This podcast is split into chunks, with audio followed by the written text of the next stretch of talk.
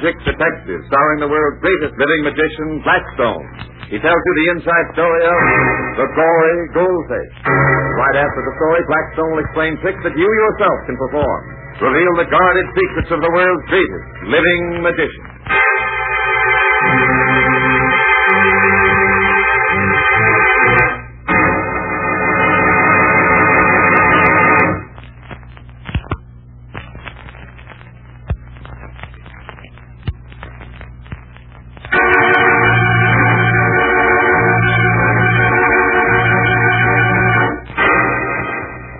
Now stand by for Blackstone, the Magic Detective.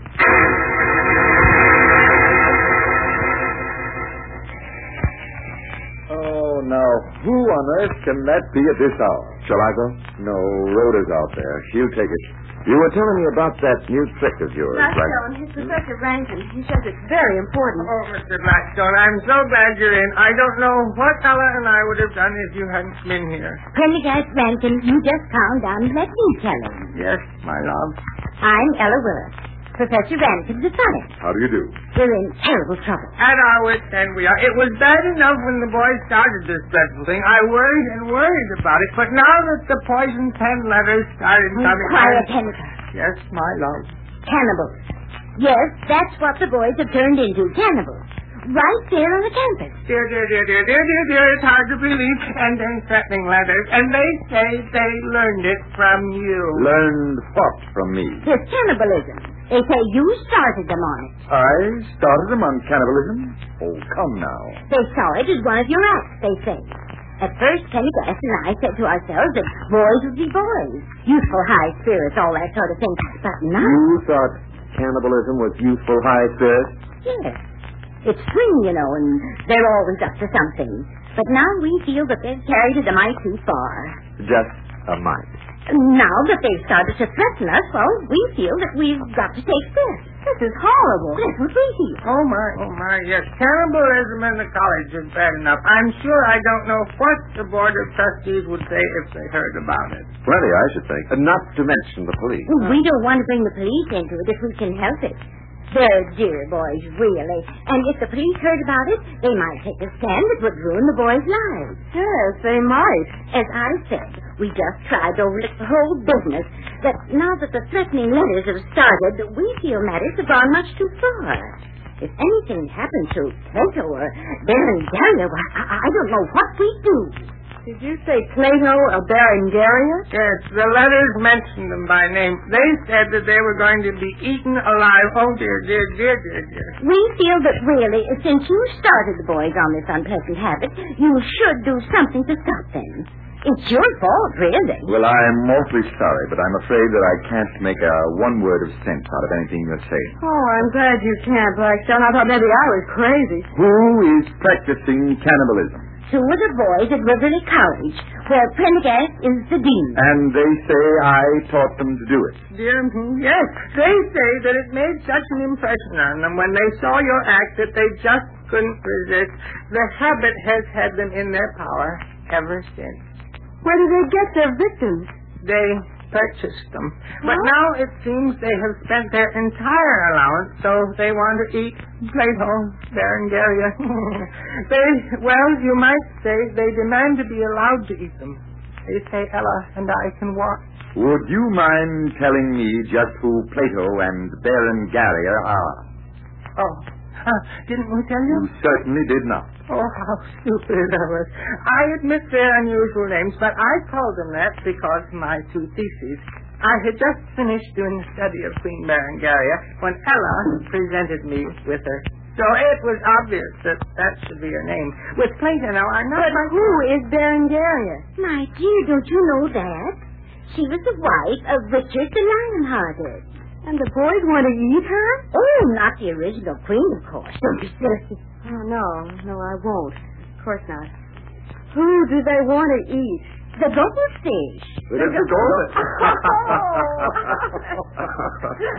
you, you, you mean the you mean the boys have been eating goldfish? Is that the cannibalism you've been talking about? I fail to see anything really amusing. It's a revolting habit and one that must be stopped. Well, it isn't nearly as revolting as a habit I thought you meant. Cannibalism. Goldfish. well, uh, tell me, uh, just, uh, just what do you want me to do? Mr. Blackstone, I want you to stop them before they steal Berengaria and Plato and eat them alive.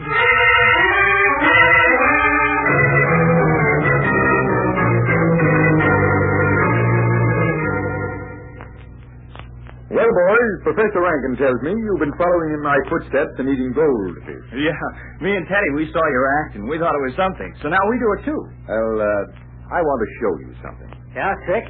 Yes. Uh, hand me that bowl of fish, Rhoda. Uh, now, Mr. Blackstone, don't let anything happen to Berengaria and Plato. I won't. Oh. You see these fish here in the bowl, boys? Yeah. Well, what about them? I put this cloth over the bowl, wave my hand, and lift the cloth. Hey, the fish are gone. What'd you do with them? I bet they're in the cloth. Well, here's the cloth. Look it over now and see. Well, no, there aren't any fish here. Say, Mr. Blackstone, Professor Rankin won't like it if you've lost his fish. Plato, Berengaria, where are they? They're safe, I assure you. Now, don't worry. Uh, bring me that other bowl, Rhoda. Uh, here you are, boss. I reach in and take out a fish. Now, see it jump around in my hand? Now I pop it into my mouth. He's eating it. Well, I'll be darned. I thought Blackstone had better sense than that. Eating a goldfish. Ah. There. Now, how was that? Well, so you ate a goldfish. So what? Beef and me, we do that all the time. Don't we, Professor Rankin? Yes, I'm afraid you do.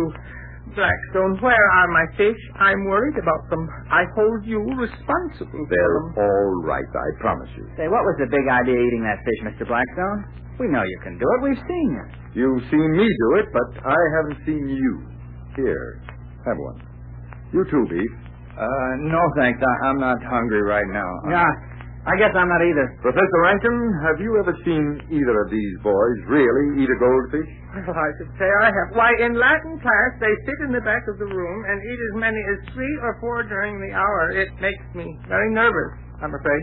Puts me right off my lecture. I can't keep my mind on it. Well, go on, boys. Have one. Well, no thanks. I, uh, I don't want to make the prof nervous. No, no, me neither. We only eat goldfish uh, just before lunch. Yeah, just before lunch. That's all. Sort of an hors d'oeuvre, I take it. That's right.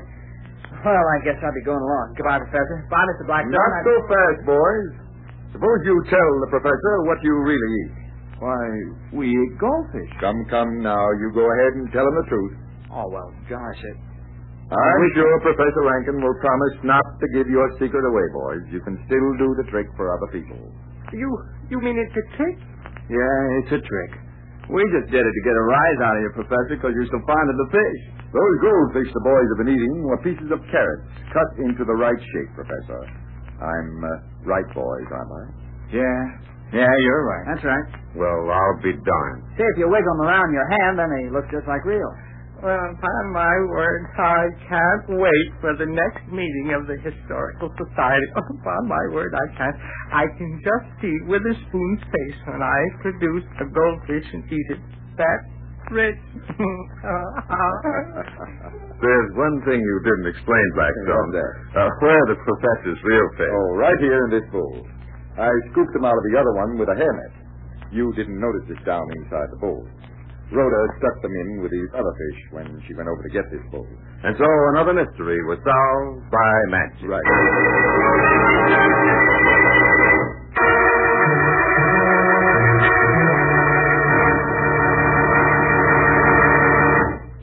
Well, now that we're back at the studio, Blackstone, how about another trick? All right, Alan.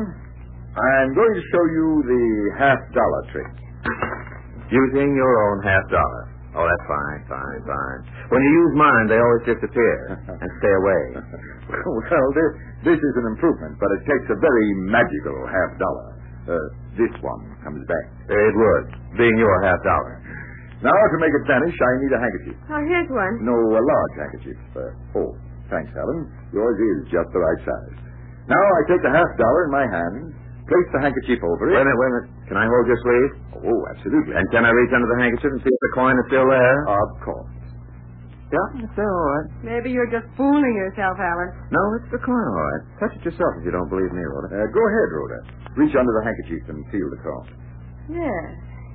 It's still there. Now, watch closely, Alan. One, two, and away with the handkerchief. I say, the coin is gone.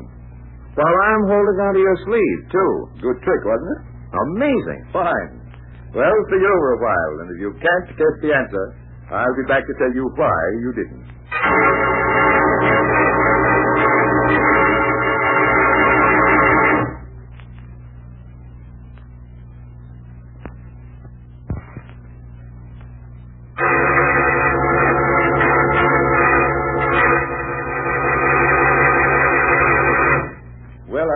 Did you figure how the half dollar vanished? No, but I'm wondering, just wondering why it didn't return. You wanted to come back? Hmm. Well, that's easy. Here. I throw the handkerchief over my empty hand. I'm not quite sure that hand was empty. Neither am I. All right, Alan. Reach under the handkerchief and make sure my hand's empty. Good. Now, uh, you reach under, Rhoda. No, it's, it's empty, all right. Now that Rhoda knows it, too, I'd like to see that coin come back. Very well. Then here it is. Away with the handkerchief and Back from nowhere. Blackstone, that's the best trick you ever did. only I didn't do it, Alan. Don't tell me it was real magic. No, I merely mean that Rhoda was the trick. Rhoda? But how? You tell him, Rhoda. Remember, Alan, how I reached under the handkerchief after you did? Of course. To see if the coin was still in Blackstone's hand. That's right.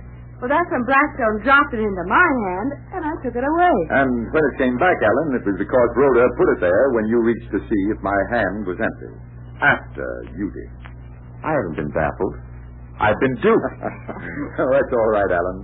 You can work the trick yourself now that you know it. And Blackstone will lend you the half dollar. I'll lend you Rhoda, which is more important. Because in this trick, Alan, remember you need an assistant, and a good one. I hope you like that trick, ladies and gentlemen. And until next time, this is Blackstone saying good magic and goodbye.